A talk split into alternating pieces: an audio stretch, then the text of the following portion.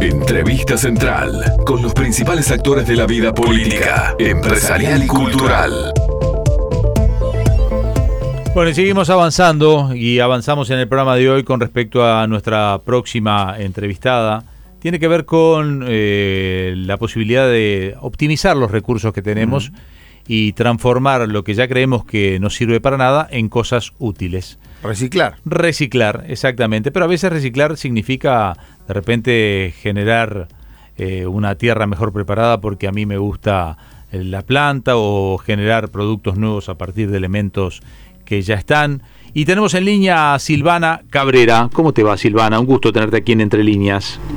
¿Qué tal? ¿Cómo están? El gusto es más que mío, ¿no? De estar acá y, bueno, poder contarles un poco el resultado de este trabajo de tantos años. Bueno, ¿cómo es que, que surge en vos esta idea del reciclado y cómo termina este, consolidándose en algo que se puede transmitir a los demás?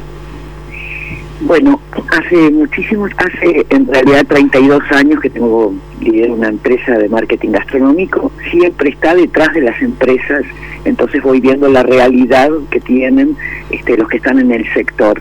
Pero por otro lado, bueno, he tenido emprendimientos personales vinculados, o sea, restaurantes, este, he estado al frente de algunos establecimientos, y eso me llevó a ver y a, y este, a, a tomar conciencia. Pero en el dos mil ocho... Este, en un trabajo me convocó la FAO para este, integrar el comité de eh, el Año Internacional de la Papa, y bueno, eh, justamente como era un veintinueve de septiembre que se festejaba, digo, bueno, papas, ¿qué vamos a hacer? Ñoquis. Entonces, en el momento de llegar a hacer los ñoquis, que eran más de tres mil porciones, porque las íbamos a dar en el marco de una actividad en en plena Plaza Cagancha, empiezo este, a, a trabajar con la U T U, este, la división de gastronomía, y bueno, se iban a desechar las cáscaras. Y yo vengo de una cultura en la cual en mi casa nunca se desechó nada, y mis hijos este, se formaron en eso, o sea, todo, uh-huh, lo utilizamos.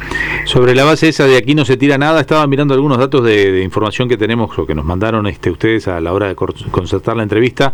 Estaba mirando los porcentajes de desechos de alimentos.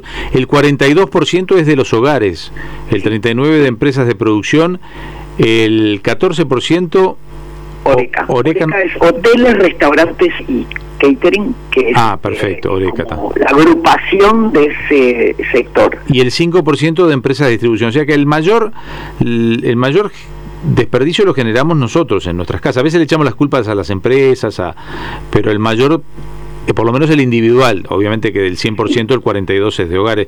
Desperdiciamos a ver, mucha comida, ¿qué es lo que pasa? Desperdiciamos mucha comida por, creo que por, no falta de conciencia, yo lo atribuyo mucho a la falta de conocimiento y a que a veces este, no se le hace saber a la gente que una cáscara tiene tantos nutrientes o más de repente que, o que este, en una remolacha utilizando solamente el bulbo estamos tirando los tallos y las hojas, y que todo eso tiene vitaminas, tiene minerales, o sea... Eh, Y, y no hay recetarios para estas cosas. Uh-huh. Entonces, ¿qué pasa? Eh, estamos acostumbrados, tenemos como ese mal endémico, ¿no? Lo hacemos porque siempre se hizo así. Claro. Pero bueno, eh, la idea era revertir esa situación. Pero por ejemplo, pero, pero por ejemplo te, te quería preguntar, ¿esto es solamente para aprovechar y optimizar el alimento o lo que queda del alimento como otro alimento, o también me puede servir para, por ejemplo, generar compost o, o utilizarlo para otras cosas? ¿Ustedes también entran en esos temas? Sí, nosotros entramos tímidamente porque no es nuestro expertise. Nosotros, este, tanto mi hija como yo, venimos de, justamente del mundo de la gastronomía. Entonces, claro, lo, lo enfocamos en su totalidad. Tiene doscientas ochenta y seis recetas. Está enfocado este, hacia el aprovechamiento en la cocina.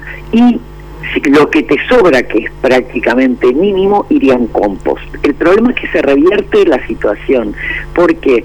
Porque al compost normalmente le llega todo hoy, ¿tá? Una sí. cáscara de banana, y yo te estoy diciendo, con una cáscara de banana se pueden hacer determinadas recetas.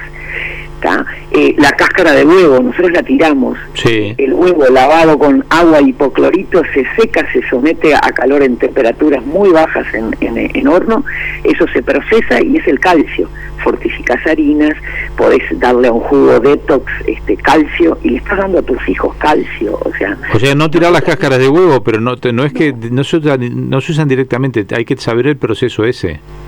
claro, eh, tiene un proceso que es tan simple como este, eh, poder eh, justamente higienizarlo para que no vaya ningún tipo de, más allá de que se someta después a calor, no haya este, salmonela. Se este, colocan las cáscaras limpias sobre una placa en horno, eso después se procesa en una procesadora o con un este sí, lo haces polvillo, mortero, y lo haces polvillo, y eso lo guardas y lo tenés en un frasco como quien tiene bicarbonato o... y eso es calcio directamente. Eso es calcio. Entonces, ¿qué pasa?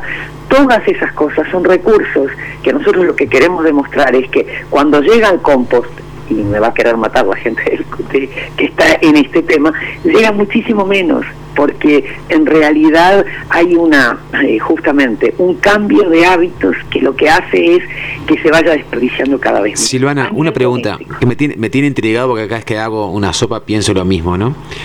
Sí. La cebolla de verdeo, ¿hasta cuándo es utilizable? Yo, por ejemplo, está la parte blanca, después empieza la parte verde y, y te, sí, el tallo. Las barbillas. Sí, todo. Brotes, y, todo. T- ¿Todo es utilizable? Por ejemplo, la, la parte todo. de arriba, la parte de la hoja, ¿también es utilizable?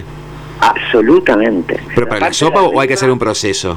No, no, no. Ah, vale. Nada, ningún proceso. Podés hacer, este, lavarlos muy bien, porque lo que tiene justamente es que les queda este, tierra entre las hojas, se los sacás, se lava muy bien. Yo siempre digo este, agua fría para evitar este, eh, quitarle algún tipo de nutriente. Eso lo cortás y lo podés dejar separado o junto, blanco o el verde, las hojas o la parte blanca, como decimos habitualmente. Y eso puede ir a una sopa, pero puede ir a un guiso, puede ir un relleno de tartas, puede ir lo que se te ocurra. Lo mismo que utilizar la parte blanca tiene el mismo uso la parte verde, y tienen sabores distintos porque la concentración, la naturaleza es muy inteligente, la concentración de los sabores se va repartiendo de forma distinta. Si tú agarras un puerro y agarras las barbas, viste las barbas blancas del puerro, sí, tiene un sabor picoso, mm. es como si fuera... No es, no es pimienta, pero para que se hagan una, un sabor picoso. Yo los saco, los lavo muy bien, y eso mismo, a veces los pongo frescos en las ensaladas, uh-huh, como brotes. Después salimos a comprar brotes de alfalfa. Sí, sí, sí. Ahora, hay mucha cosa que también este no es que desperdiciemos, sino que se compra de más y se pone feo. Por ejemplo, se te ponen...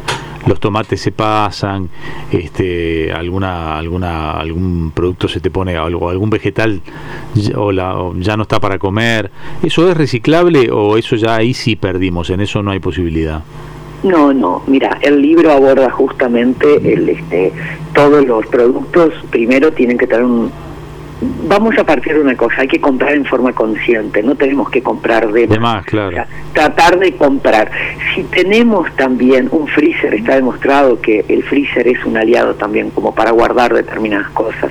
Si yo sé que hoy voy a comprar tres atados de puerro y no los voy, es más, me ayuda a tener en un momento que no tengo tiempo, recurrir al freezer y poder sacarlo en bolsitas, las viejas bolsitas de ciclo con, con cierre, uh-huh, sacarlo y poder utilizarlo. No toda la verdura es, es frizable, ¿no? O sea, por ejemplo, la papa no es frizable.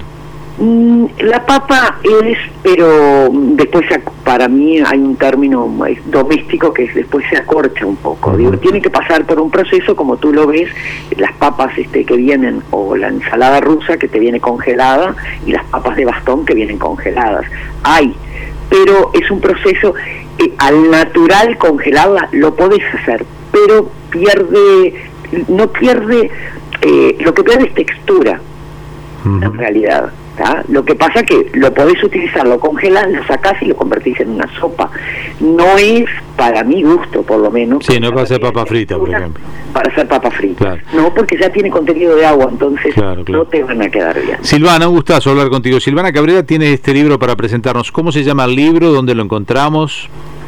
Bueno, se llama Aquí no se tira nada. Uh-huh. El libro está en este, todas las librerías del país. Este, está en todos los fresh markets también, va a estar en lugares, estamos haciendo acuerdos, nos han este, contactado muchísimos lugares de comida saludable, este, eh, por ejemplo, eh, casas como Gentile, eh, con, que vende verduras, el MAC, este, que es un operador también, es un mercado de, de frutas y verduras. Hay muchos lugares que ya están buscando, porque no nos interesa solamente que esté en en el ámbito de, eh, literario, si se quiere, ¿no? Si sí, no en el ámbito una... práctico, en el de la cocina, ¿crees? Claro. Que ya de paso, ah, sí, gracias. Ya de paso, Silvana, si nos mandás un libro y te sí, interesa, claro. eh, lo sorteamos entre nuestros oyentes y recordamos, cuando nos llegue el libro, recordamos de qué va el libro y recordamos la entrevista. Está acordado, digo, ya este, quedamos detrás de, de, de bambalinas este, con ustedes que sí, que lo íbamos a hacer llegar, este, pedimos disculpas porque ayer fue un día muy especial para nosotros, así que lo van a tener a la brevedad y, y nos encanta claro. que lo puedan sortear entre claro. los días. Sé que ayer fue un día en que presentaron el libro, estaban como locos. No, pero no hay problema, cuando llegue, nosotros esa semana se la dedicamos a hacer el sorteo del libro, así que para los oyentes sepan que aquí no se tira nada tampoco. Perfecto. Abrazo y gracias por hoy. Y espero que te sumes. Muchas gracias. Abrazo y gracias por hoy.